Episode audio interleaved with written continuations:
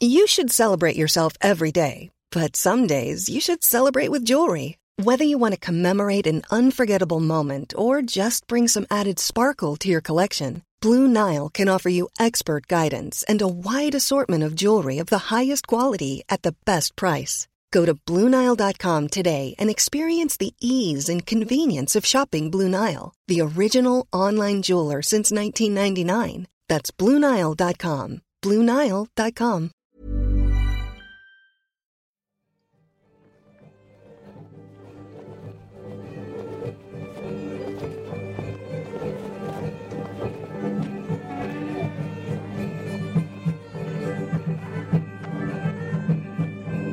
I denne sidste episode, inden Hankøn går på sommerferie, kan du møde Jim Lyngvild. Jim Martin Alexander Konstantin Falke Skjold Vener Lyngvild er som sit fulde navn en noget multifacetteret herre. Han er designer, forfatter bag et utal af bøger, tv-vært, serieværksætter og stod for nylig for en storstilet og meget omtalt udstilling på Nationalmuseet om vikingerne. Lige nu er han aktuel med en udstilling på Kronborg om den danske kongerække, og om ikke så længe åbner Køge Museum op for endnu en udstilling med Jimmy Førsæde, der hedder Guld og Guder. Jeg tror ikke, jeg går for langt, hvis jeg uofficielt kroner Jim som Danmarks enfant terrible. Han er en sand vildbasse og kendt for ikke at stå bagerst i køen, når der skal rystes lidt i træet. Alt sammen i et forsøg på at skubbe til den måde, vi andre ser verden, med vores måske til tider noget lever på udsyn.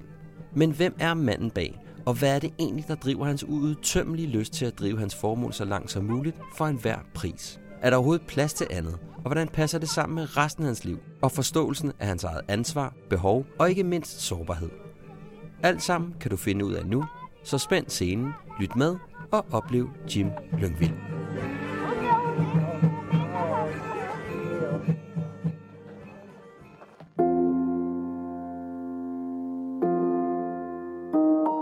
Navn er Mikkel. Jeg er fraskilt og far på halvtid, og jeg er på jagt efter at genfinde min identitet som mand. Derfor har jeg besluttet at tale med mænd, som jeg beundrer, og finde ud af, hvad deres livserfaringer har lært dem, og forhåbentlig få nogle råd, der kan hjælpe mig videre på min vej til at blive en bedre mand. Velkommen til Hankøn.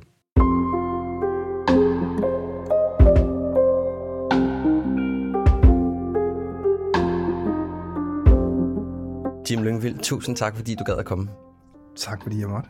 Det er en stor sag. Jeg ved, at øh, normalt så bor du over på et fort, ikke? Over i, øh, jo, på Fyn. Jo. Hvis jeg må kalde det et fort. Det må du gerne gøre. Ja. Det lyder lidt mere mandigt, at det er et fort, end at det er et stort træhus. Ej, det synes jeg da også er rimelig maskulint. Oh, det er det. Det er det faktisk også, jo. Et stort træhus. Nå. Ja. Jeg har i hvert fald glædet mig rigtig meget til at tale med dig, og øh, vi skal jo i dag tale omkring fire værdier, som jeg mener øh, er rigtig vigtige for en mand at besidde, og i virkeligheden også øve sig på resten af sit liv. Og de fire ting, vi skal tale om, det er, at du skal tage ansvar for dit eget liv og tilstanden af dit parforhold, og så skal du vide, hvad dit formål er. Altså, hvad er det, du gerne vil bidrage med til verden ude for hjemmet? Så skal vi tale omkring, hvad er det for nogle behov, du har i din relation. Det er vigtigt at vide, hvad det er for nogen. Øh, så du ikke tilsidesætter vigtige dele af, hvem, det, hvem der gør dig til dig. Og så skal du have adgang til din egen sårbarhed. Så det, det er kun de små, øh, Enkle, små... små emner, vi lige ja. skal igennem her i dag, som jeg tænker, vi kan løse i en ruf. Ja, det gør vi. Jamen det første, jeg vil tale med dig omkring, det er begrebet ansvar. Hvad vil det egentlig sige at tage ansvar for sig selv? Og hvad vil det sige at tage ansvar for tilstanden af din relation? Da jeg var dreng, der lærte jeg, at den måde, jeg tog ansvar på, det var ved, at jeg skulle sørge for, at der kom nogle penge hjem, til den familie, jeg nu engang skulle have. Jeg skulle sørge for, at der var et tag over hovedet. Jeg skulle sørge for, at jeg passede på de der fysiske omgivelser rundt omkring min familie. Men jeg har aldrig lært at tage følelsesmæssigt ansvar for mig selv. Og det har været en stor udfordring for mig, for når det så er, at jeg møder det ude i den virkelige verden, og møder en kvinde, som siger til mig, hvad tænker du egentlig omkring det her?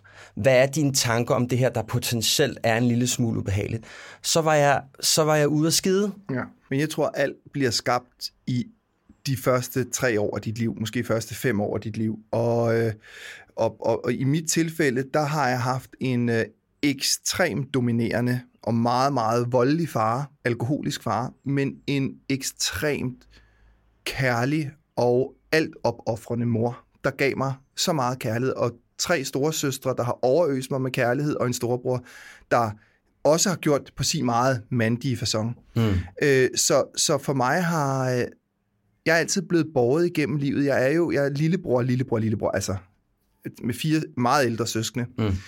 Og så bliver man klods Hans.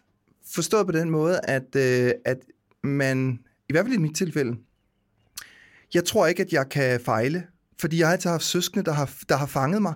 Hvis jeg har drillet nogen i skolegården, så har der altid været nogle søskende til at tæske dem, hvis de ville tæske mig.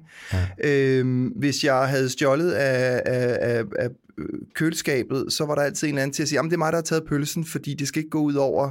Og så var jeg heldigvis køn. Altså, det var virkelig, virkelig heldigt, at jeg var et lille kønt barn. Det hjælper også meget, tror jeg. Øhm, så, så, så min ansvarsfølelse ligger et meget, meget mærkeligt sted, tror jeg, fordi jeg har ikke... Jeg, vokset op med, at, at der er altid nogen, der redder min røv. Ja. Øhm, så min ansvarsfølelse ligger i nogle andre ting. Den, den har, den har jeg skulle lære mig. Øhm, det er mig, der tjener pengene derhjemme øh, i, i vores husstand, øh, og det arbejder jeg meget hårdt for, så på den måde har jeg jo de meget maskuline værdier. Øh, og, og nogle gange arbejder jeg også så hårdt, så jeg kan blive syg af det, altså jeg ligger og brække mig af, af migræneanfald, fordi jeg arbejder for hårdt. Men der skal jo penge i kassen, og vi har valgt en konstellation, hvor min mand, han er ham, der øh, ordner regnskab og laver de ting, og så gør jeg alt det der udadvendte. Ja. Øhm, det er ham, der vasker tøj. Jeg, jeg har aldrig, jeg, jeg ved ikke, hvordan tøj eller vaskemaskinen virker, eller opvaskemaskinen virker, det må I virkelig ikke spørge mig om. øhm, og jeg tror, de fleste, der kender Morten, er vil sige, at og, og det er slet ikke sådan noget med, at vi har ikke sådan noget en mand og en kvinde i et forhold, det er simpelthen for latterligt. Ja. Men, øh, men han er ekstremt maskulin. Så, så på den måde, så sådan svæver vi ind over de der grænser for, hvad er det en mand gør, hvad er det en kvinde gør. Så vi har ophævet den der kønsrolledeling, fordi vi ligesom er to mænd, så der er ikke rigtig nogen sådan yin-yang, der er kun yang-yang, eller hvad yin-yang.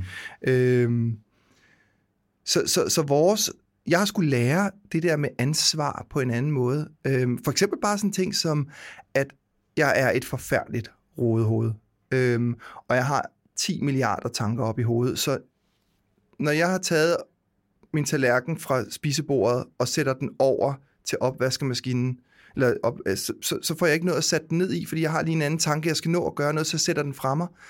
Og der i starten var Morten ekstremt irriteret over det her, så lærte jeg at blive bedre til det, fordi det er mit ansvar.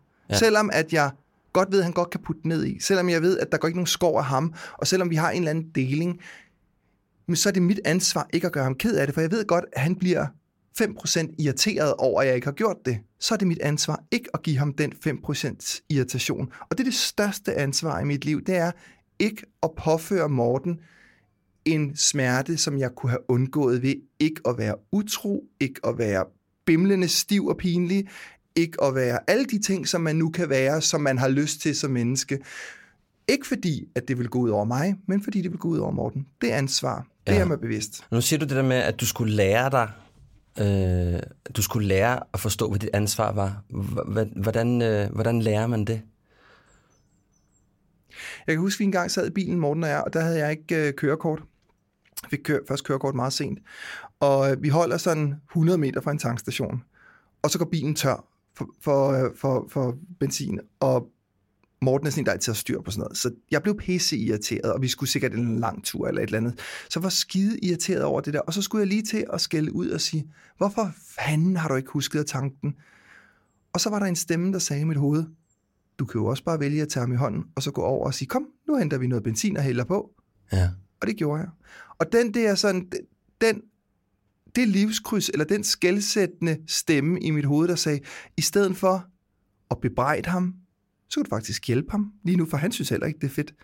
Det var ekstremt lærerigt for mig, og, og, og jeg, har, jeg oplever, fordi jeg er et spirituelt menneske, et åndeligt menneske, at de største livskryds i mit liv, det er der, hvor nogen visker mig noget i øret, mm. som jeg så handler på, og hvor jeg bagefter finder ud af, hvor kæft, hvor var det godt, jeg handlede på den. Og du tog det alvorligt Og jeg også, tog det alvorligt, ja. ja. Det kom lige pludselig bare til dig, eller var det, altså, var det noget, der var bygget op i dig hen over tid, eller? Jeg kan huske, at øh, jeg, har altid været, jeg har altid været sådan en, en lille forsagt, meget genert dreng, der blev mobbet i skolen.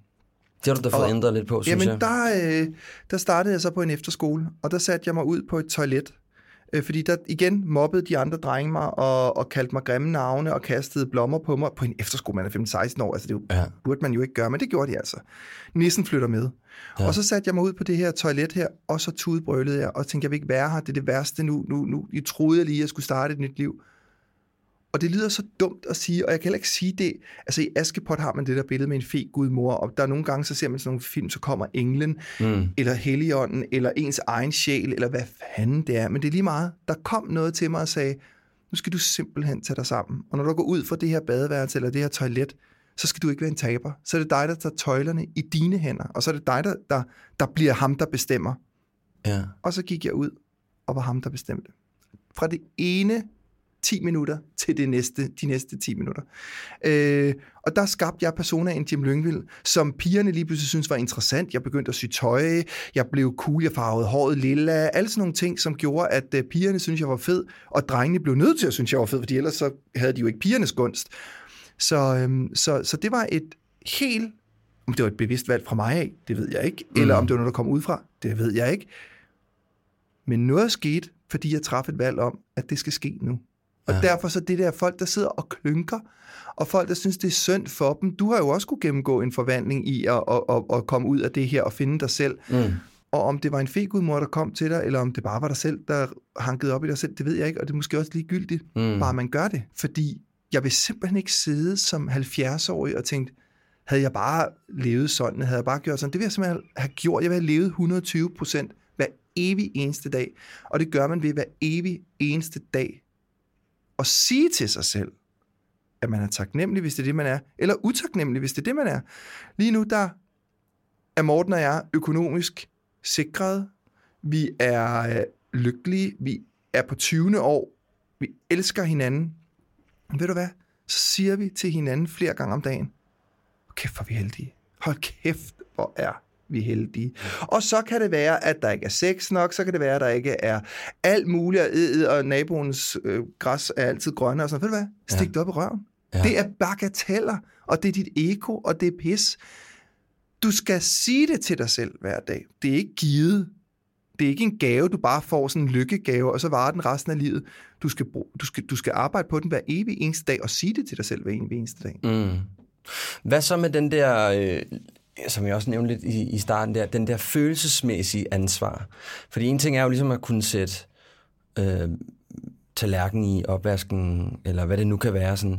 Hvordan har du sådan den følelsesmæssige ansvar i din relation? Jamen, der er jeg jo så heldig stillet. Du har, er det Lilo, din datter hedder? Ja. Og du har et barn. Det er det største ansvar. Ja. Det kan du ikke tale dig ud af. Det har jeg ikke. Jeg er barnet i mit eget liv. Jeg kan få lov til at være barnet i mit eget liv og være åndssvag, eller komme hjem klokken 3 om natten, hvis jeg vil det, eller altså whatever. Ja. Jeg har ikke det, både fysisk ansvar, men heller ikke mentale ansvar. Og jeg vil vide med, den dag, du blev far, der ændrede dit liv så fuldstændig fra det ene ja, ja. sekund til Om, det ja, andet. Ja. Altså til at have noget, fra at gå og, og ikke have et ansvar, til at have det største ansvar i verden. Mm.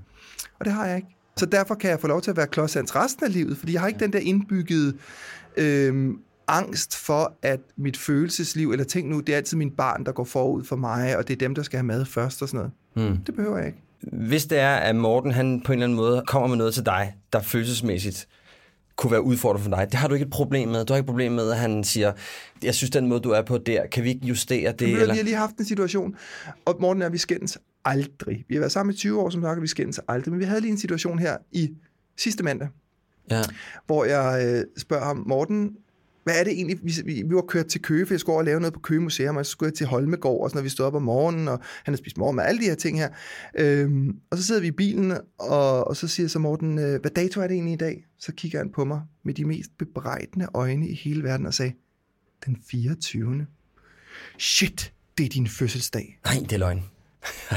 det var så pinligt. Så gjorde jeg den fejl, at jeg begyndte at skælde ham ud. Hvorfor fanden har du ikke sagt noget? Altså, du kunne da godt lige have sagt noget.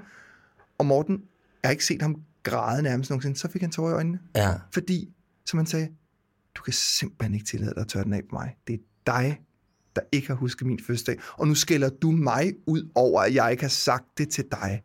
Ja. Jeg fik så dårlig samvittighed. Altså, som i helt ind i hjertet blev jeg det mindste lille lortesvin. Og heldigvis, heldigvis. Og jeg, jeg, jeg er et menneske, fordi jeg kommer af en familie, hvor at der har været rigtig meget psykopati. Mm. Jeg siger til mig selv hver evig eneste dag, er du psykopat, Jim? Er du ved at blive? Altså jeg vægter hele tiden handlinger i forhold til, er jeg, ud på, er jeg på vej ud på et for egoistisk spor? Og lige den handling der, hvor jeg får så dårlig samvittighed, der priser jeg mig så lykkelig, fordi det viser, du kan mærke det indre at svin. jeg kan mærke det ja. indre svin. At jeg ikke ja. bare sidder og tænker, nå ja, ja, det var også bare din egen skyld. Så, så de der øjeblikke, hvor du mærker skammen, eller mærker ulykken, eller mærker, hvor lortet du er, det skal du være så taknemmelig for, for det tror jeg ikke, Peter Madsen og ubåden mærker særlig ofte. Øhm, så, så, så jeg er lykkelig for de situationer, hvor jeg får lov til at en gang med at få den uppercut, hvor man, altså en følelsesmæssig uppercut. Mm. Ja, altså du tager virkelig bare mod det der, at du kan mærke... Jo, i syv sekunder ja. siger jeg, så, ja, ja. så kommer kløerne frem, og jeg hugtænderne. Men så må jeg jo lige trække den tilbage og sige, nå ja, det var jo faktisk mig, der var et dumt svin. Men jeg synes, det er sindssygt interessant, det du siger, ikke? Det der med, netop det der sådan... Uh, omfavne, når man kan mærke, at man er en lort, eller at man kan omfavne, at man er en, en satan, når man står der og får noget kritik, ikke? Fordi det er jo lige præcis også det, som Øh, og det, jeg kan virkelig godt genkende det der med, at man, sådan, man, man hiver sablen frem ikke, og bare begynder at vifte ja, rundt om sig. Ikke? Hvis, hvis, du har været, hvis, hvis du har været din, din kæreste utro, og så står og siger, men det er fordi, du ikke gav mig nok sex. Ej, stop. Stop dig selv. Ja. Det er ikke din kærestes skyld, at du var utro. Det er din skyld. Og den bliver du nødt til at æde, kammerat. Øhm, så, så, og, og der er, tror jeg, vi mænd, fordi at vi er så, så stolte, så er der netop en sabel til altid lige sådan, og, eller et skjold, hvor vi lige kan sådan, nej, det var fordi, at... Nej, ja. eller så var det bare, fordi ja. du var en idiot. Men det er også super interessant, ikke? Fordi det er helt det der, som jeg også lagde mærke til, du sagde før, det der med skyld, ikke? Altså, man har så super travlt med at pege fingre af andre, ikke? Jamen, det er også din skyld, at øh, du, som du selv siger, morgen, det er for dårligt, du har sagt til mig, hvornår du havde fødselsdag, eller det er sgu også din skyld, at vi ikke har nok sex, ikke? Altså, det er enormt interessant, det der med, at vi er så... Øh, vi kan så godt lide at tørre den af på andre, ikke? Fordi så er vi fri for selv at tage ansvar for jo, en skid. det er, men, og så begynder vi at nærme os, hvad er maskulinitet og hvad er femininitet. Men, men, men mænd mm. er den udadfarende, hvor kvinder de kaster håndklæde, ring og siger, men det er også bare, fordi du ikke kan lide mig. Men det er også bare, fordi du synes, jeg er blevet for tyk. De bruger offerrollen, hvor ja. mænd bruger angrebsrollen. Ja. Og det er noget, tror jeg, der ligger meget længere tilbage, men også til, at når du har to børn, hvis, hvis man får to tvillinger, en lille dreng og en lille pige, så tager man den lille dreng op på skødet, og så gør man sådan her, nå, og så hopper man voldsomt, ja, ja. og pigerne siger man, åh, ja. til, altså hele tonelejet fra de helt små, er vekslet mellem det blide og fine, og det ekstremt voldsomme. Så, så, så vi bliver kodet til at være små kæmpere eller små prinsesser. Så det vil sige, at ansvar for dig er sådan meget flydende ting, som du ikke sådan er specifikt bevidst omkring. Du bevæger dig sådan lidt igennem livet, og så hvis der sker noget, så sker der noget, og hvis der ikke sker noget, så sker der ikke noget. Altså du har ikke sådan en, du tænker ikke over det på den måde. Og det, og det gør jeg virkelig ikke. Jeg har heller ikke sådan en, femårsplan i mit liv for, hvad skal jeg opnå, eller øh, hvis jeg nu får lov til at gøre sådan og sådan, så bliver det nok federe, eller hvis jeg får den titel, mænd er også ofte så skide titelliderlige, altså fordi så kan de pusse sig op og sætte en stjerne på skulderen. Øh, og, og, og den har jeg slet ikke. Altså, jeg vil, jeg vil ikke have nogen titel, øh, jeg vil bare have lov til at lege. Altså, på den måde er jeg bare et barn. Jeg vil, hvis ikke det føles, mit liv føles som en leg hver evig eneste dag, og ikke som arbejde, men så, så, så gider jeg ikke, så stopper jeg bare lejen, så, så laver jeg noget andet. Så på den måde har jeg ikke det ansvar for sådan, det der sådan Nej. maskuline en-til-en ansvar. Nej, men det er sjovt alligevel det der, altså det er ret fedt, synes jeg, det der med, at I på en eller anden måde har lavet en eller anden fordeling af, hvordan tingene er derhjemme. Altså, er det noget, I sådan har talt om, eller er det bare sådan blevet naturligt? Det er planeterne efter 20 år, der bygger, solen og månen danser rundt om hinanden, så finder man lige pludselig ud af, hvordan danser vi ikke ind i hinanden. Ja. Øh, og så fordi vi er så stik altså så, så dimensionalt modsatte Morten og jeg. Altså han er mørk, og jeg er lys, og øh, der er så mange forskelle på os, så vi, vi kommer aldrig til at gå ind i hinandens bane. Vi interesserer os ikke for de samme ting. Nej. Morten synes, at, at, at selvbiografier af store erhvervsmænd er spændende. Jeg vil hellere have en loddekolb i øjet, end at læse en selvbiografi om en stor erhvervsmand. Ja. Altså, så, så på den måde, så er vi bare forskellige. Ja, så det er simpelthen bare sådan helt naturligt, så I glæde ind i en eller anden symbiose i forhold til, hvad den ene laver, og hvad den anden Jo, laver. og jeg, så er jeg også et, et egoistisk svin på den måde, at jeg øh, synes selv, jeg er Guds gave til menneskeligheden, så derfor så,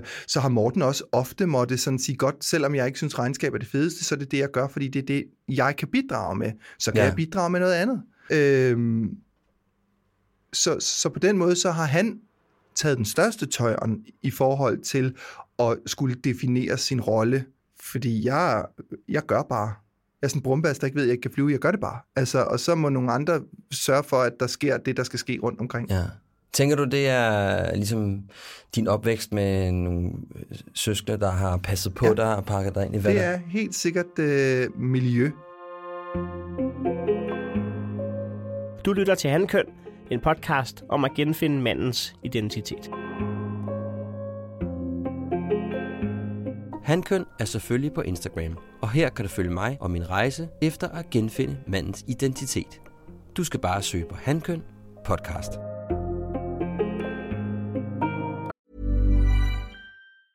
I'm Sandra, and I'm just the professional your small business was looking for. But you didn't hire me because you didn't use LinkedIn jobs. LinkedIn has professionals you can't find anywhere else, including those who aren't actively looking for a new job but might be open to the perfect role, like me.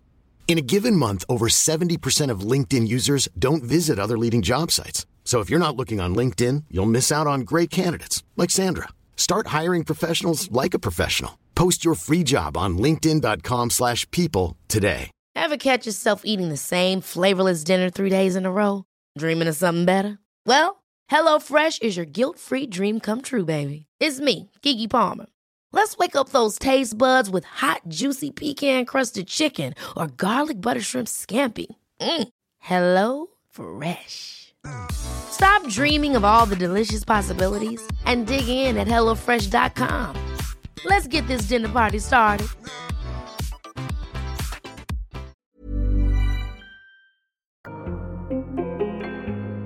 Den næste ting, jeg rigtig godt kunne tænke mig at tale med dig om, det er den, jeg kalder formål. Altså, du skal have en eller anden mission. Der skal være en årsag til, at du står ud af sengen, tager tøj på, måske børster dine tænder og kører på arbejdet.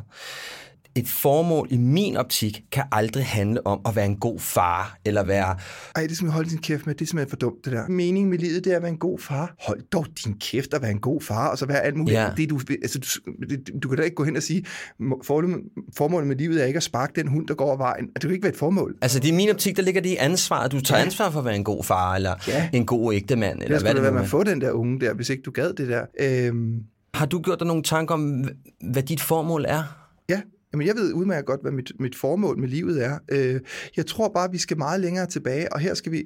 Altså, jeg elsker altid alt, hvad der handler om forhistorie, og især oldhistorie, når det kommer til menneskeligheden, fordi vi skal helt 30.000 år tilbage her. Altså mænd, du siger det jo selv, Mm. hvis ikke du har et formål med, jeg vil nedlægge den bison, øh, fordi det er efterår, og nu er den på den græsmark derovre, så får du den ikke nedlagt. Hvis du bare siger, "Ah, jeg ved ikke, hvad for årstid det er, og jeg ved ikke, hvor bisonen den går rundt hen, så jeg løber bare ud i søen for at fange den, så fanger du nok ikke nogen bison. Nej. Så formål er for en mand ekstremt vigtigt, hvor formål for en kvinde er, og jeg ved godt, det er super generaliserende, men sådan er livet også bare, øhm, er det der med at passe børn og, og være noget for hjemmet. Så har vi ændret mønstret nu, heldigvis, fordi vi skal ikke have vi skal ikke have lige stilling mellem køn, men vi skal have lige værd mellem køn, og det er to vidt forskellige ting. Men der er nogle altså, der er noget, mænd er programmeret til, og der er noget, kvinder er programmeret til. Og så har 70'erne og 80'erne dunket os oven i hovedet og sagt, nej, det må du ikke sige, vi skal alle sammen være lige med en eller anden lille blæ om hovedet. Mm. Øhm, men det er bullshit. Det er bullshit. Vi skal hen til et sted, hvor at du mærker efter, hvad er det, min rolle er. For det kan lige så godt være kvinden, der siger, jeg vil ud og jage. Og manden, der siger, men jeg har ikke det, det behov, fordi der kan jo være kæmpe forskel på mennesker. Men, men man skal lytte til, hvem det er, jeg er, og ikke bare falde ind i en anden rolle, fordi nu er det jo sådan, vi gør. Hmm. Alle mennesker skal lytte til, om de egentlig er den leder. Eller, og, og, og kæft, hvor er der mange mænd i sådan noget mid, midalderne mænd, som sidder i stillinger, hvor jeg bare tænker, du er dybt inkompetent. Det har kun handlet om for dig at få en eller anden visitkort, hvor der står marketingsmanager et eller andet, eller med noget andet engelske ord, som du står lige af, sådan noget McKinsey-lort, du står og fyrer af. Du aner ikke, hvad du kan. Du kan ikke få fem flade ører. Du kan sige en masse fine ord, men du kan intet. Mm. Altså, og det for mig er ekstremt maskulint at kunne noget. Ja. Og med sine hænder, med sine tanker, tænke nye, spændende tanker, og gå i andre folks fodspor, er for mig virkelig noget af det kedeligste i verden. Så at betræde nye, voldsomme og vilde stier, det er for mig ekstremt maskulint. Mm. Hvad er så dit formål? Mit formål, det er at betræde nye stier. Okay. Det er at, øh, at i jeg har sådan nogle helt klare, altså jeg har nogle, nogle projekter for eksempel, øh, nu ved de fleste måske, hvis de ved, hvem jeg er, at jeg har noget med vikinger at gøre. Og det er ikke fordi, at, at jeg synes, at vikingerne nødvendigvis er Altså det er ikke sådan noget tegneserie noget for mig. Det er noget ganske kulturelt, øh, en, en guldalder i Danmarks historie. Det er noget, som vi danskere og nordmænd i det hele, nordbror, kunne tjene milliarder på, hvis vi gad at tage det lidt uh, seriøst. Altså alle, der kommer til Japan, vil, uh, vil, vil se en geisha, alle, der kommer til Kenya, vil se en Masai, så mm. alle turister, der kommer til Norden, vil se en viking, og vi gør ikke noget ud af det herop. Og udover, at det er en spændende tid, rent sådan, øh, altså økonomisk, vi kan tjene penge på det, jamen så er det også en sindssygt spændende tid øh, i Danmarks historie. Det der, vi bliver skabt som nation, det der mænd og kvinder er mest lige. Øh, kvinder kan arve på lige fod med mænd. Kvinder kan lade sig skille fra deres mænd. Så kommer kristendom og smadrer det fuldstændig. Så jeg har en mission om at få fortalt nogle af de spændende historier. Der ikke er sådan nogle rollespils eller tegneseriehistorier om vores fælles fortid, der kan give os en ballast, så vi bliver en lille smule mere ligeværdige, men ikke lige stillet. Mm. Hvordan er du kommet frem til det formål? Det ved jeg ikke. Jeg ved, jeg stod i, øh, jeg blev spurgt det spørgsmål 100 gange, hvorfor er du, begynder du at interessere dig for det der? Ja. Og jeg kan huske, at øh, jeg står som seksårig i, øh, eller femårig eller sådan noget, nede i det, der dengang hed øh, Lejre Forsøgscenter, i, øh, altså nu hedder det Savnlandet Lejre, og der var der sådan en offer, eller det er der stadigvæk en offermose med sådan nogle døde heste, og de andre børn øh, synes, det var skræmmende, og de græd, og det var uhyggeligt, og der var døde kranier og sådan noget. Og jeg kunne bare mærke, jeg var helt hjemme. Det her, det var min banehalvdel. Ja. Der, det, der, der blev der ragt ud til mig fra et eller andet. Og siden den dag har det været det, der har været mit drive til sådan at, for at fortælle historier. Jeg kan fortælle alle mulige andre historier om kongerækker og kronjuveler og alt muligt, men jeg vender altid tilbage til den der sådan urfortælling, den danske mm. urfortælling, for jeg synes, ja. den er så spændende. Men hvad er det, det gør for dig, den urfortælling? Hvad er det, det, hvad er det, det definerer i dig? Måske så definerer det, øh, det, det, som, det, som jeg har brug for at fortælle nu, de historier, jeg har brug for at fortælle nu, det er selvfølgelig, som jeg også siger, det her med, med ligeværet, men, men det er også, at mænd er mænd. Ja. Altså, jeg er så træt af, at jeg er ikke træt af MeToo. Jeg synes, det er fantastisk, at kvinderne har taget den her kamp her. Men jeg er træt af mænd, der sidder og siger undskyld. Altså, lad være med at grab them by the pussy, og lad være med at være et dumt svin. Lad være med at bolde med folk, som er øh, som du, altså, hvis du er chef, så lad med bold med dem. Ja. Øh, det er bare for dumt. Eller hvad man sige undskyld. Lad være med det der mænd, der hele tiden skal sige undskyld og undskyld og undskyld, og vi skal være en undskyldning for os selv og sådan noget. Hold nu op. Ja. Altså, og det kan jeg tillade mig at sige, fordi jeg er homoseksuel. Haha, jeg kan ikke blive udsat for, jeg kan ikke blive, blive kaldt for, for me too, fordi så kan det, hvis jeg nogensinde har krænket en mand seksuelt, så vil man jo altid bare sige, men I er jo på lige fod, for I er jo Kevin to Spacey? Jamen, han er ved at komme tilbage igen. Ja, okay, han, han, ja. han er ved at, han får en ny rolle, og sådan, han skal nok komme tilbage. Men ja. han blev fanget i det der... Altså, hvis han bare sagde, nu holder I jeres fucking kæft. Jeg, han var lækker, ham fyren der, øh, og han kunne bare have sagt nej, fordi vi har en, en idé om, og jeg ved godt, det er groft, det jeg siger, og nu bliver jeg også mm. fanget i min egen i et eget sådan et, et moralisk kodek, kan jeg mærke. Men mænd er bare en stor undskyldning for sig selv. De har en masse tanker og idéer om, hvad de er, men i bund og grund, så er de bare nogle små, bange dreng, eller tøsdreng. Og det er jo noget, vi er blevet gjort til. Så det vil jeg gerne, altså jeg kan jo ikke sige, at vikingetiden er noget, der på nogen måde kan ændre på det, men men at forstå sin, måske forstå sin historik og forstå, hvor vi kommer fra, som du også selv siger. Altså, Få en, ball, en, ja. en rygsøjle af en ballast af, at, at, at hvad hedder det, vi, vi, vi... Vi kommer af noget, der kan noget, ikke? Ja, og mænd er mm. nogen, der gør noget. Ja. Øhm, jeg har jo også et kosmetikfirma, og der øh, har jeg lige valgt min nye mande, mandemodel til min mandeserie, Ravnsborg Man. Og, og, der, og det slog mig bare. Altså, jeg sad så Godmorgen Danmark, og så ramte den mig lige i hovedet, for jeg vidste, jeg skulle til at tage nye billeder. Og så sad der en super cool fyr. Han havde tatoveringer over det hele, og han er født som Sara fra X-Factor. Okay. Og Sara fra X-Factor har fået en kønsskiftoperation og hedder nu Nora. og pisse sej. Det synes jeg bare var så viking, altså. Som kvinde at sige, nej, jeg vil være mand, så nu går jeg ud og tager det, og jeg får mig en kone, og jeg får mig et en, han kalder det konebarn, og, og om det er så fedt, og han er super cool. Altså det synes jeg er ægte viking, og betrædet ukendt land. Jeg synes, det var enormt befriende at se en kvinde, der bare blev en pisselækker mand. Maskuliniteten for mig ligger i, når du tør gøre noget. Ja. Når du træffer dine egne valg. Når du ikke lytter på, at nogen sidder og siger, øh. og det kan være farligt, og det kan være grænseoverskridende, og det kan slå mig ihjel. Men jeg bliver nødt til at gøre det. Det er for mig ægte maskulinitet. Ja, og det er meget fedt, det du siger også med, at det har ikke en, det har ikke en fis at gøre med dit køn, men det er bare den her at tåre gøre noget, som... Ja. Og det er måske virkelig også det, som jeg tænker, når jeg sådan kigger på, det er også virkelig det, det som du sådan... Øh, promoverer i virkeligheden. Altså, jeg ved ikke, om ordet promovere bliver lidt klamt, men, men altså, det er det, du taler om. Gør nu, tør nu at gøre noget. Men altså, jeg tror, gør det er noget det, andet. som, hvis, hvis folk de hører ordet Jim Lyngvild, så tror jeg, der er mange, der, øhm, der i hvert fald ofte tidligere, og, og jeg har nærmest blevet forbudt at sige det ord, men tænkte, det er ham, der stemte DF. Ja. Og den eneste grund til, at jeg stemte DF ved forrige valg, jeg har været medlem af øh, konservativ i seks år eller sådan noget, mm. den eneste grund til, at jeg gjorde det, var, fordi alle andre sagde, vi stemmer ikke DF, nej, det kunne vi ikke finde på, og mm. folk siger også, vi ser ikke porno, og vi læser ikke Se og Hør, og 23,5 procent viser at stemme DF. Og det kunne jeg, jeg, den kunne jeg godt lugte, den der. Jeg kunne mm. godt lugte, at... Øh, så jeg gik ud og sagde, jeg stemmer DF. Ikke fordi jeg er sgu da skide ligeglad med, med politik. Altså, politik interesserer mig langsomt. Okay. Men, men det der med at gå ud og puste brystet op og sige, bare skyd på mig. Skyd på mig med al jeres lort. Det, det elsker jeg. Og jeg Ja. elsker at komme ud på den anden side og sige, godt, nu har I skudt på mig, nu har I, øh, nu har I, nu har I prøvet at maltraktere mig, men jeg står stadigvæk. Jeg står ved, hvem jeg er, og mine valg og mine handlinger. Ja. Og det er også derfor, når jeg bliver spurgt om, er der noget, du fortryder i dit liv? Ikke en eneste ting. Ikke et sekund for hver evig eneste handling, jeg har truffet i mit liv, er sten i den flod, som jeg nu står midt ud i, som bare river rundt omkring mig, som er fuldstændig fantastisk. Ja. Og manglede jeg bare én sten, så havde jeg ikke kunne stå, hvor jeg står. Så, så, så det der med at stå fast og stå ved, og ikke bare bøje sig, fordi at nogen siger, man skal gøre noget andet, eller nej, Tror, tror du, at, at det her, øh, hele det her, den her tematik omkring vikingtiden, og det mod, og den styrke, der ligger i det, er det det, der vil altid fodre dit formål fra nu af, og til du øh, en dag ja. ligger i en, øh, Ja. en eller anden vikingskalk, ting, Ja. tænker jeg. brændes på et stort bål. Ja, hvor- ja. Øhm, ja, det tror jeg, det er.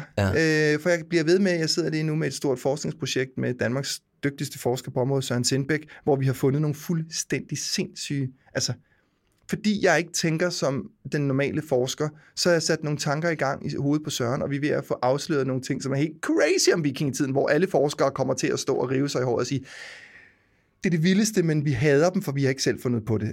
Der er altid lag, man kan trække af. Ja. Der er altid, fordi det, der er det fede ved, ved vikingernes mytologi, er, at alt er skrevet i kendinger. Altså, du kan ikke læse den ældre Edda eller læse vikingernes øh, gudefortællinger, uden at du skal tolke, når man siger, at man rider på rarens ryg øh, med, med havets heste under sig, så er det et skib med bølger. Altså, du skal ikke Ja. sådan, du, skal hele tiden, du kan hele tiden blive ved. Så hver sted, du står i livet, kan du lige pludselig se på de teksterne en gang til, og så sige, ah, nu har jeg den her forståelse, nu læser jeg det her ud af det. Ja. Ligesom når man ser Matador i fjernsynet. Fuldstændig. Og Ja, du ja. bliver ved med hver evig eneste gang at se noget nyt, fordi Lise Nørgaard er et geni. Hun er den største skjald, der har skrevet det største værk. Så lige meget om du hvor du står i livet, så kan du altid se Matador, og så få noget nyt ud af det, fordi du tænker, gud, den der, den havde jeg ikke set før, den replik, eller den rammer mig lige i maven. Og det er de dygtigste skjalde, og jeg elsker dygtige skjalde. Ja. Så kunne du se dig lave noget andet? Altså, kunne du se dig, kunne du se dig slippe det en dag? Nej, jeg kan se mig øh, begå selvmord. Okay. Jeg kan se, at jeg vil hellere tage mit eget liv, og det mener jeg sådan helt bogstaveligt, end jeg vil gå på kompromis med at have det sjovt. Ja. Øh, jeg vil aldrig nogen, og jeg ved godt, det lyder så arrogant, men, men jeg vil aldrig nogensinde kunne arbejde i en skobutik, fordi jeg skulle have penge på kontoen. Nej. Eller være på, på, på sådan noget dagpenge eller sådan noget. Aldrig. Mm-hmm. Øh, fordi min identitet, og nu begynder vi med lige præcis, nu bliver det spændende, øh, min identitet er altid at knokle og arbejde og betræde nye stier, og med en le for et nyt land til mit, øh, til mit område. Ja, mit til dit domæne. Til mit domæne og mit vidensområde. Ja. Øhm, så på den måde, der, der, der altså, der tror jeg, at, øh, at jeg er meget, det her det lyder meget selvhøjtidligt, men meget som sådan de der store, sådan nogle, den maskulinitetsform er den måde, som Cæsar for eksempel, det der med at hele tiden inddrage, det er sgu ligegyldigt, hvad vi inddrager, vi inddrager bare, og nu skal ja. vi bare erobre hele tiden, i stedet for at sige, jeg har nok. Jeg har nok, og nu sætter jeg mig ned. Han havde rigeligt med land og vin og slaver og, og, og, og, og s- koner og alt muligt. Men nok er aldrig nok. Den der evige sult, den vil jeg altid have for at få mere. Og det handler ikke om at få flere penge. Jeg er skide ligeglad med penge. Altså det, det, jeg ved ikke, hvad der står på min konto. Det ved Morten. Han har adgang til min konto. Ja. Det handler om altid at indtage noget nyt. Altid at jage noget mere. Altid at nedlægge en større uld. Opleve den. noget nyt. Opleve noget nyt. Ja. Så, så nej, jeg vil aldrig lave noget andet, end jeg gør nu. Altså, det, jeg kan godt kende det der. Det er sådan, og jeg kan heller ikke, altså, jeg vil også hellere dø, end at stå i en, øh, stå i en netto. Altså, jeg kan ikke forestille mig at lave... Nå, men altså, jamen, og prøv at, ja, øh, det her kommer ikke med, men altså... Jo, ja, hvorfor gør det ikke nej, det? Fordi, fordi, men, men, men, men, men det er jo det, der er det smukke ved livet. Mm. Det er jo det, at det er dit liv. Ja, du ja. føler sådan. Og ham, der står nede i Netto, sidder og siger, jeg vil hellere stå her. Det er det fedeste for mig, fordi Ja. jeg kan sætte ting i orden, end jeg vil sidde og som en eller anden lille øh, små øh, femi metroseksuel type ja. og lave noget radiopodcast mm. pis. Mm. Så, så det er jo det, der er det skønne Ja. livet. Derfor skal det her med, fordi Ja. det er det vigtigste. Det kommer med. Det er det vigtigste, at vi er herre i eget liv, og vi er tilfredse. Ja. Øh, det øjeblik, du står i Netto, ikke er tilfreds og synes, det er synd for dig, jamen, så må du bare gøre noget andet. Det har jeg ikke Ja. noget respekt for. Men hvis du står i Netto, eller er kastdag, eller øh, øh, øh, gulvvasker, eller, og du synes, ja. det er fedt, så er det det fedeste. Ja, Ja. Altså, hallo mand, så skal jeg overhovedet ikke stå og bebrejde dig, eller pege mm. på dig. Fair play. Det, jeg, det, jeg, tager, jeg tager det til mig, det du siger. Jeg køber det. Du lytter til Hankøn, en podcast om at genfinde mandens identitet. Hvis du kan lide, hvad du hører, og tænker, at handkøn kunne være noget for din ven, bror, mand, kone, kollega eller kæreste, så må du meget gerne anbefale handkøn videre.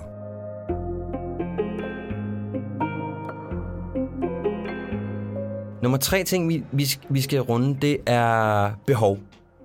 Og det er, øh, grunden til, at jeg har taget det ind, det er fordi, at det var en ting, som jeg havde rigtig, rigtig svært ved i min relation. Det der med at være bevidst omkring, hvad for nogle behov, og især følelsesmæssige behov, man har i en relation, det tror jeg er alfa og omega for at kunne være i en relation. Og jeg tror tit og ofte, det er det, der gør, at vi går fra hinanden. Det er, at vi ikke får ligesom udtrykt over for hinanden. Afstemt. Afstemt, ja. ja. Hvad er det, vi har brug for? Øhm, hvordan har du det med dine behov i forhold til Morten? Om jeg har nogle ekstremt store behov. Jeg har brug for at blive rost helt vildt meget. Øhm, og det er Morten verdens dårligste til. Altså helt afsindigt, han er fra Holstebro. Og hvis han en gang har sagt, det er godt nok, så, Ja, så er det godt så er nok. det godt nok. Altså, Ja. så det, skal vi jo ikke sige det mere. Øhm, jeg kan huske, at vi sad en dag inde på en café, og der sad Mortens to bedste venner og deres koner. Og så sagde de et eller andet om mig, så sagde Morten, jeg er så stolt af ham. Det han gør, det gør mig så stolt. Wow. Det fyldte mig med så stor, altså det var så voldsom en oplevelse, og det var så voldsom en oplevelse, at jeg efterfølgende virkelig sådan har tænkt også at gøre det for Morten. Og huske at sige, jeg er så stolt af det, du gør. Hold kæft, hvor er du dygtig. Nu er Morten og jeg så også så heldige, at vi arbejder sammen. Øh, hvilket kan være en fordel. Det kan sikkert også være en ulempe. Mm. Men, men mange oplever jo ikke i deres liv at arbejde med deres partner. Så man er jo kun 50% sammen. Så alt der, hvor du faktisk er dygtig, det ser Ja. din partner ikke. De ser sådan noget med, at du laver mad og spiller ludo og, og altså nogle, er dårlig til at sutte pik og sådan Altså alle de der ting, der, du, du ser ikke de der sådan, at det, man er en pissedygtig strateg eller sådan noget. Det ser jeg på Morten. Jeg ser, hvor dygtig Morten han er i hans mm. arbejde, fordi det er mit arbejde. Og han gør mit arbejde lettere. Men du har i hvert fald noget omkring, du gerne vil roses. Hvad har du ellers at tænke? Det er så meget interessant Jamen, det er sjovt, lige præcis det der med roses, det er ekstremt vigtigt for mig at blive rost. Øh, og der havde, jeg har en, en, en bestyrelsesformand i øh, et af mine virksomheder, som engang sagde til mig, Jim, det der med, at du altid skal rose, så skal vi simpelthen have pillet ud af dig. Hvor jeg var sådan, er du idiot? Altså, det er det, der gør, at jeg kan arbejde solen sort og 48 timer i døgnet, og vil brække min arm på langs og snitte den op på tværs, for at få mm. det udtryk frem, jeg vil have. Fordi hvis du bare siger, gud, hvor er det flot, så kører jeg lige 48 timer igen. Ja. Så det må du da ikke pille ud af mennesker. Du skal Nej. da ikke, fordi det ikke lige er dig, eller du ikke lige, det ikke lige er sådan, du er, så skal du da ikke pille det ud af folk. Det, der er deres største drivkraft, det, der er den vigtigste tændknap den må du da ikke Det skal du da fjerne. dyrke. Det skal du da dyrke for dig. Så Ja. får du da tre gange så meget ud af din partner, Ja. eller af, af, af, af din ansatte, hvis det er det. Hvad har du ellers på listen, udover du gerne, du gerne vil roses? Jamen, ikke så meget, egentlig, tror jeg. Øhm, jeg er ikke sådan en, der har laster og sådan noget. Og, mm. og, altså, jeg har, Morten og jeg har, vi, vi, vi er meget, meget fysiske. Vi skal være i fysisk kontakt, når vi er sammen hele tiden. Det, vi går ikke og holder hinanden på, i hånden på gaden, for Nej, eksempel. nej. for Det gider vi ikke. Men når vi er hjemme, så skal vi sådan røre ved hinandens ansigt, eller hvis vi sidder, så skal der være en hånd op i håret, eller sådan noget. Det er ekstremt vigtigt for mig, den der fysiske nærhed af, jeg kan mærke dig, og du er lige her. For du kan enormt net mærke på din partner, hvis ikke vedkommende er der, hvis du rører, og der lige er en citron, eller uh, Ja, ja, ja, ja, kroppen den lige får en spasme, fordi de ikke synes, det er rart. Så er der også en måde at have kontakt til hinanden på. Det er at mærke Ja. efter, hele tiden lige mærke, hvor er du, hvor er jeg, hvordan har du det, hvordan har jeg det, mm. er vi i synk. Øhm, og derfor så ved jeg også, altså Morten og jeg kommer til at være sammen resten af livet, fordi vi hele tiden er i synk med hinanden. Vi hele tiden mærker efter, hvor hinanden er. Det tror jeg, det er der, man, man går fra hinanden, det er, når man glemmer at mærke hinanden på maven og sige, hmm, nej, lige i dag, der skal jeg bare trække mig, eller lige i dag skal jeg ikke sige så Ja. meget til dig, eller lige i dag skal jeg bare løfte dig op. Men det er jo også en meget fin måde i forhold til det der med, øh, også vi talte om tidligere, ikke? det der med at tage ansvar for tilstanden af Mm. den relation og sige sådan, jamen det er jo faktisk en rigtig fed måde for dig at mærke efter på, om Morten er okay, og er der noget berøring, der lige pludselig ændrer sig, og, hvad, og så det er, jo, det er jo nærmest et sprog for sig selv. Det er et kæmpe sprog. Ja, Og så en ting, vi ikke har snakket om, og det ved jeg sikkert, om passer ind i lige her, men øh, i den her afdeling, men jeg synes... Oh, der er lige, ja der er lidt, øh, der, Den der, vi lige kører forbi. jamen, det er vi nødt til at åbne vinduet, så begynder ja. Vi at smelte. Ja. Øhm, alt det her med maskulinitet og følelser, og, og, og hvad sender vi ud, og hvad får vi tilbage, og sådan noget. Jeg så et super spændende program for nogle år siden, der hed, jeg tror det er sådan noget i stil med What Women Want. Mm. Der havde man taget en gruppe mænd og en gruppe kvinder. Og de skulle så date hinanden på kryds og tværs. Øh, man havde valgt nogle mænd, der var forskellige. Der var den høje, der var den lave, der var ham, der var super veltrænet. Der var den super smukke mand og den helt almindelige mand. Så havde man målt dem på alle mulige lederkanter. Deres body mass index, deres testosteronniveau, deres øh, udholdenhed, alt muligt. Mm. Og så skulle de her mænd gøre forskellige ting med de her kvinder. De skulle sidde og tale med dem. Kvinderne skulle kysse dem. De skulle, altså en og en, og på alle mulige måder. Og så skulle de til sidst fortælle, hvem er det, vi så helst vil på date med. Ja. Og der var en mand, der scorede dem alle sammen. Og han var ikke den smukke, han var ikke den med en stor pik, han var ikke den, der var veltrænet, han var ham, der havde det største testosteronniveau. Ah. Så vi mennesker, vi lugter hinanden. Vi, ja. vi er dyr. Og vi, det, det er den vigtigste sans for mig at bruge, det er at lugte efter. Det gør jeg, og det bruger jeg altid i mit liv. Øhm, Altså nye fysisk lugte efter? Ja. Nå. nye mennesker, jeg møder, og, og, og nogle gange er det bevidst, andre gange ligger det bare fuldstændig læret. Jeg dufter altid nye mennesker. Er det et menneske, jeg har lyst til at bruge tid sammen med, eller er det et menneske, som jeg ikke har lyst til at bruge tid sammen med? Mm. Og det er i løbet af en brøkdel af et sekund, jeg ved, om det her menneske er et menneske, jeg gider at spilde min energi på. Øh, og det er jo helt tilbage til sådan noget med, at øh, dyrene, der lugter hinanden, om, øh, om de kan lugte af sygdomme, for så skal vi ikke forplante os videre. Ja. Det gør jeg også, og det tror jeg, vi mennesker gør i større eller mindre bevidst grad. Øhm, så, så, så ofte er det ikke så meget. Altså, det kan være berøringen, det kan være tankerne, vi deler. Det kan også være, dufter min partner, som vedkommende skal i nogle mænd, kan lugte, når kvinder de har ægløsning, Ja. og så skal de bare have da da, og kvinder de bliver, jeg har, også, jeg, jeg har aldrig været sammen med en kvinde, så jeg ved jo ikke noget om det her, men har spurgt mine veninder, "Men hvad, hvordan ved mændene, at I har ægløsning? Og så siger kvinderne, det ved de, for vi bliver stang liderlige. Okay, godt. Jamen, det er helt logisk. Så- Så, forstår så jeg det lidt. Bum, Ja. ja. så er den løst. Ja. Så ofte, alt det her maskulin, feminin, hvad er jeg? Det er noget helt fysisk, der ligger genetisk og Mm. duftmæssigt. Alt muligt i os, som vi ikke selv styrer, men som vi bliver styret af, uden at vide det. Så du har noget med berøring, og du har noget omkring, at du har brug for at blive rost. Hvad jeg godt kan genkende for mig selv også, ikke? Jeg tror, alle mænd har. Ja. Alle mænd. Altså, og det er jo, det, der er jo lavet mange undersøgelser, der viser, at hvorfor vi mænd har lavet penisforstørrelser, det er jo ikke på grund af deres kone, det er når de står i, øh, i omklædningsrummet, de skal have den største pik, de skal have det største gevir, de skal være den største hjort, så de andre mænd, de enten føjer sig for, uh, du må gerne gå foran mig, eller øh, øh, øh, der bliver et anerkendende nik, eller sådan noget. Vi mænd, vi elsker ros. Og Ja. vi slubrer det i os, og vi, især vores kønsorganer, hvis nogen roser det, altså der er ikke noget federe. Så det, det, det, den der ros der, den ligger bare i os alle sammen. Ja. Så det er, det er primært de to ting, der, sådan, der, bevæger, der bevæger sig Ja, det tror jeg. i dig.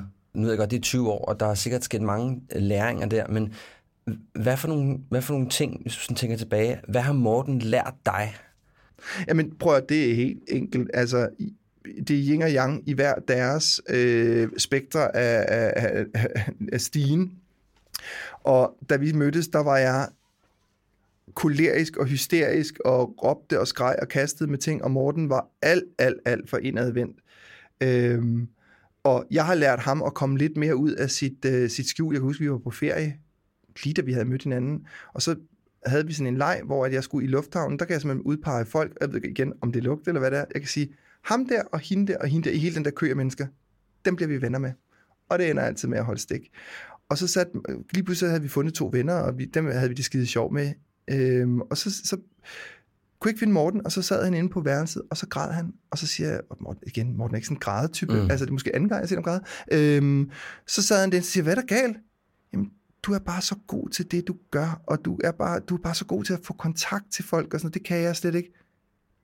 Nej, men det er dig, der holder kontakten, Morten. Altså, hvis ikke der var dig, så ville alle Ah. kontakter bare i mit liv fise ud i ingenting. Vi ville glemme at ringe til dem og nøse dem. Morten samler op, og jeg samler ind. Ja, okay. Og, øh, og, og, og det er det, vi har lært hinanden. At jeg er blevet mere rolig, jeg har lært at slappe en lille smule mere af, og han har lært at komme lidt mere op i gear, eller blive lidt mere udadvendt og få fat i noget.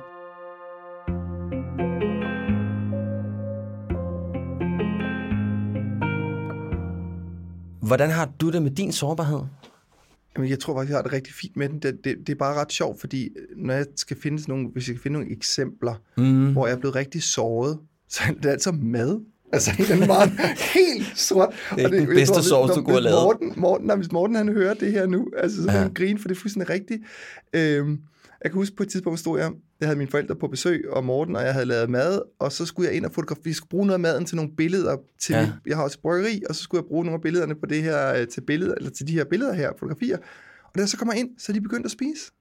Ah. Og jeg blev så såret, for nu havde jeg stået og lavet mad, og været i gang med det, jeg havde glædet mig, og at de ikke havde husket Ventet på på mig, dig, eller ventet ja. på mig. Ja. Og det har jeg oplevet flere gange, at hvis jeg er i gang med at arbejde noget, hvor jeg føler, lige nu tjener jeg penge til samlingen, til husholdningen, og så de ikke husker mig, at de går i gang med at spise, så bliver jeg så rasende. Fordi det simpelthen er, det er mig, der tjener penge til maden, og I ærer ikke, at det er mig. Gud, for lød det er bare sådan helt patriarkalsk. Men det er det også for Jamen, mig, ja, altså. ja. Helt nede i sådan noget... At, at, at, når det er Du noget jeg med bliver ikke anerkendt for, hvad det er, jeg gør. Nej, og jeg kom også engang til at slå ja. en, en, en ung dreng, ja, vi var på ferie, og vi havde taget en af vores, øh, nogle venners søn med, og der havde stået, ej, det er simpelthen så forfærdeligt, der havde jeg lavet mad, og det var i Norge, så det havde kostet spidsen af en jetjager, det ved man jo, når det ja. er i Norge. Og så kom de her mennesker hjem, og så sad de bare begyndt at øh, el, hælde ind i munden, og overhovedet ikke var ikke taknemmelige eller noget. Og så ham der, han sagde et eller andet dumsmart, så gav jeg ham bare en kæmpe klask i panden, og jeg blev så pinlig, og jeg lagde mig ind på værelset og skammede mig, skammede mig, mig virkelig. Ja. Men, men i madsituationer, der kan Ja. jeg bare snappe fuldstændig. Men det, det kan jo- jeg ellers ikke. Men det er jo meget sådan også, altså, altså som jeg, jeg, sådan, jeg, for, jeg tolker det, er det jo, er det ikke meget sådan, øhm, øh, I ser mig ikke, I, I, I hører mig ikke, altså, øh, nu har jeg fandme stået her og gjort Nej, ting det tror jeg ikke. Jeg tror, jeg tror bare, det er noget med det der mad. Du tror bare, det er maden? Ja, det ved jeg ikke. Jeg ved det ikke. Jeg mm. ved det ikke, fordi jeg tror ikke... Det kunne jeg sagtens, fordi der er masser af sådan noget, nu ser I mig, nu hører I mig ikke. Det kan det jo godt ligge i det, men så kunne jeg jo bare... Altså, altså, jeg skal nok altid finde en måde at få opmærksomheden på, hvis det er det. Ja. Øhm, jeg tror bare, at, at, at det der med... Måske, måske ligger det i noget... Altså, det ligger så, altså, for eksempel så begynder jeg at græde, hvis jeg får øh, honningmelon. Jeg kan sagtens spise... Jeg elsker vandmelon. Ja, du har taget Men hvis jeg får med, honningmelon ind i min mund, så begynder jeg at græde. Og jeg tror simpelthen, der er en anden pædagog, der, øh, der har tvunget mig til at spise honningmelon som barn. Det kan også være, at jeg har oplevet en madsituation som barn, hvor at min far har været ekstremt voldelig over for min mor, eller hård. Mm. Og så hver gang det her det sker, så, Så trigger så jeg det bare, et eller trigger andet. det bare en eller anden angstfølelse i mig. Ja. Øhm, det ved jeg ikke. Har du ellers nogle ting i forhold til, øh, dit forhold til din egen sårbarhed? Har du, har du let ved at tale med Morten om, hvis der er noget, du, du er ked af, eller hvis der er noget, der går dig på, eller det, hvis der er noget, han har gjort, som du... Han er virkelig dårlig til det. Morten er verdens dårligste. Morten, Morten, du er verdens dårligste til det. Og det tror jeg også godt, Morten ved. Okay. Han kan gå og ruge netop på sådan noget med, hvis i starten, hvis, hvis jeg havde ikke sat min tallerken ned, så kan han gå og ruge på det et halvt år indtil det så efter et halvt år lige pludselig kommer ud ved, at han nærmest smadrer en tallerken ja. helt roligt ned i gulvet, fordi han er helt rolig i alt, hvad han gør. Han hisser ja. sig aldrig op. Øhm, Men du er god til at få adgang til din sårbarhed. er dog svedt, mand. Ja, og jeg er blevet bedre til at, tøj, øh, jeg er blevet bedre til at tøjle, ah. ikke at være så meget i kontakt med min sårbarhed. Øhm, fordi det kan, også, det kan også være for meget, at du hele Ja. tiden er i kontakt med dine følelser, og hele tiden er sur eller et eller andet. Øhm, så, så, så jo, Så du lærer sådan at stabilisere det mere, eller hvordan, hvordan skal jeg tolke det?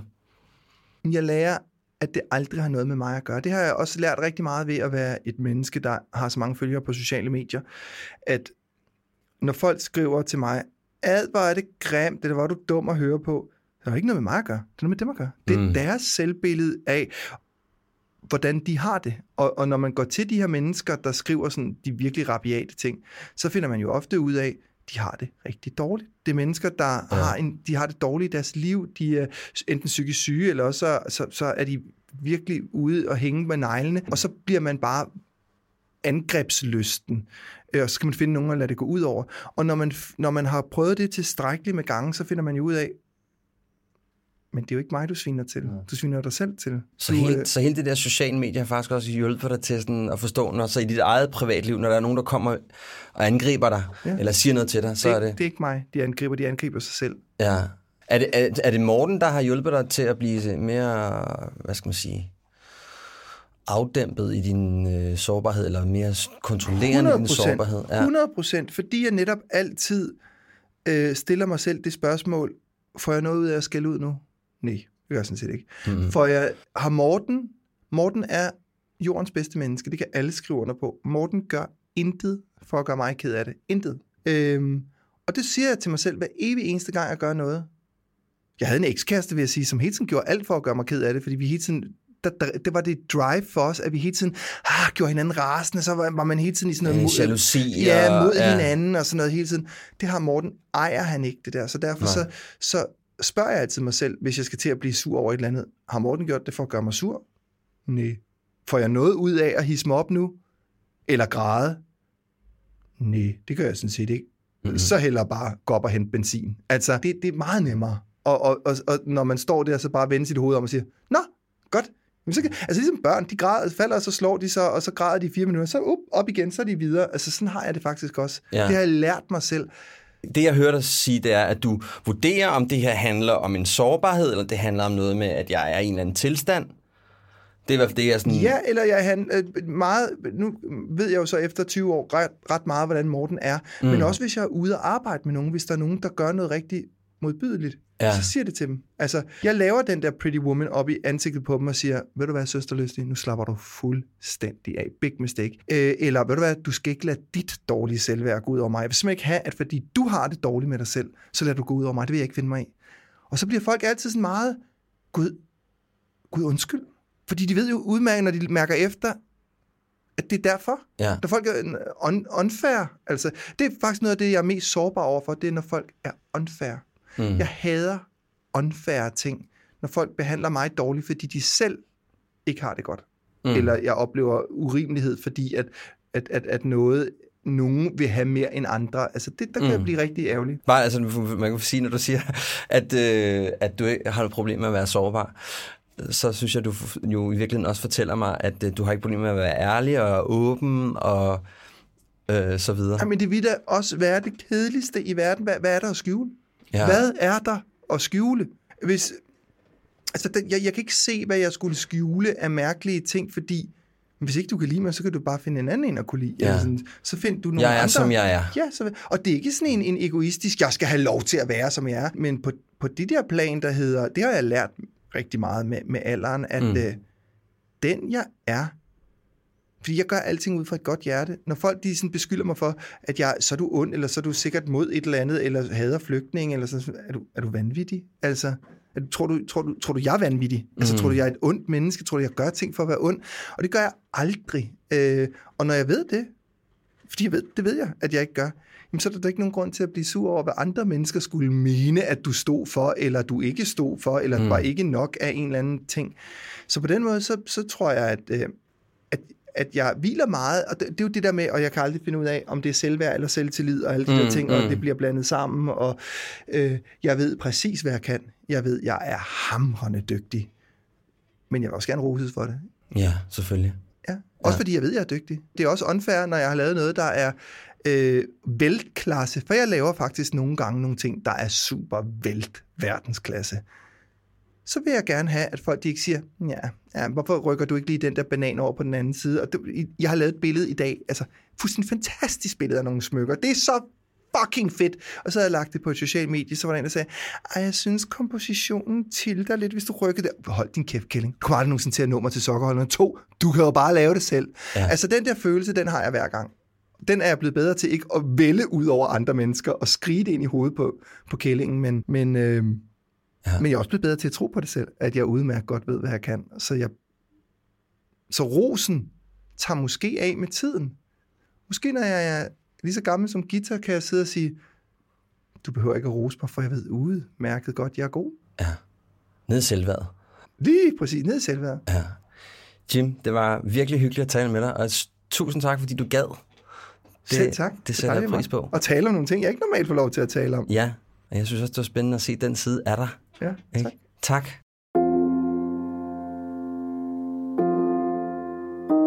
Jims tydelige formål, kombineret med enorme mængder energi, må siges at være en cocktail, der virker.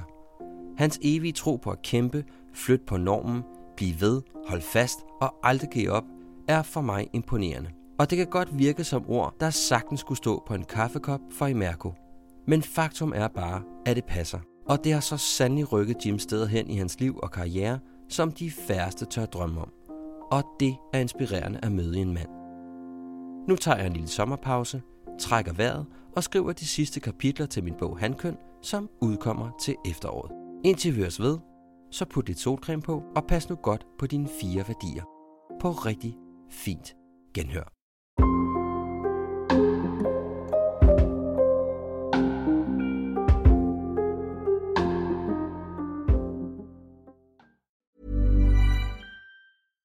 Hi, I'm Daniel, founder of Pretty Litter. Cats and cat owners deserve better than any old fashioned litter. That's why I teamed up with scientists and veterinarians to create Pretty Litter. Its innovative crystal formula has superior odor control and weighs up to 80% less than clay litter. Pretty Litter even monitors health by changing colors to help detect early signs of potential illness. It's the world's smartest kitty litter. Go to prettylitter.com and use code ACAST for 20% off your first order and a free cat toy. Terms and conditions apply. See site for details. Hold up. What was that? Boring. No flavor. That was as bad as those leftovers you ate all week. Kiki Palmer here, and it's time to say hello to something fresh and guilt-free. Hello Fresh. Jazz up dinner with pecan-crusted chicken or garlic butter shrimp scampi. Now that's music to my mouth. Hello Fresh. Let's get this dinner party started. Discover all the delicious possibilities at hellofresh.com.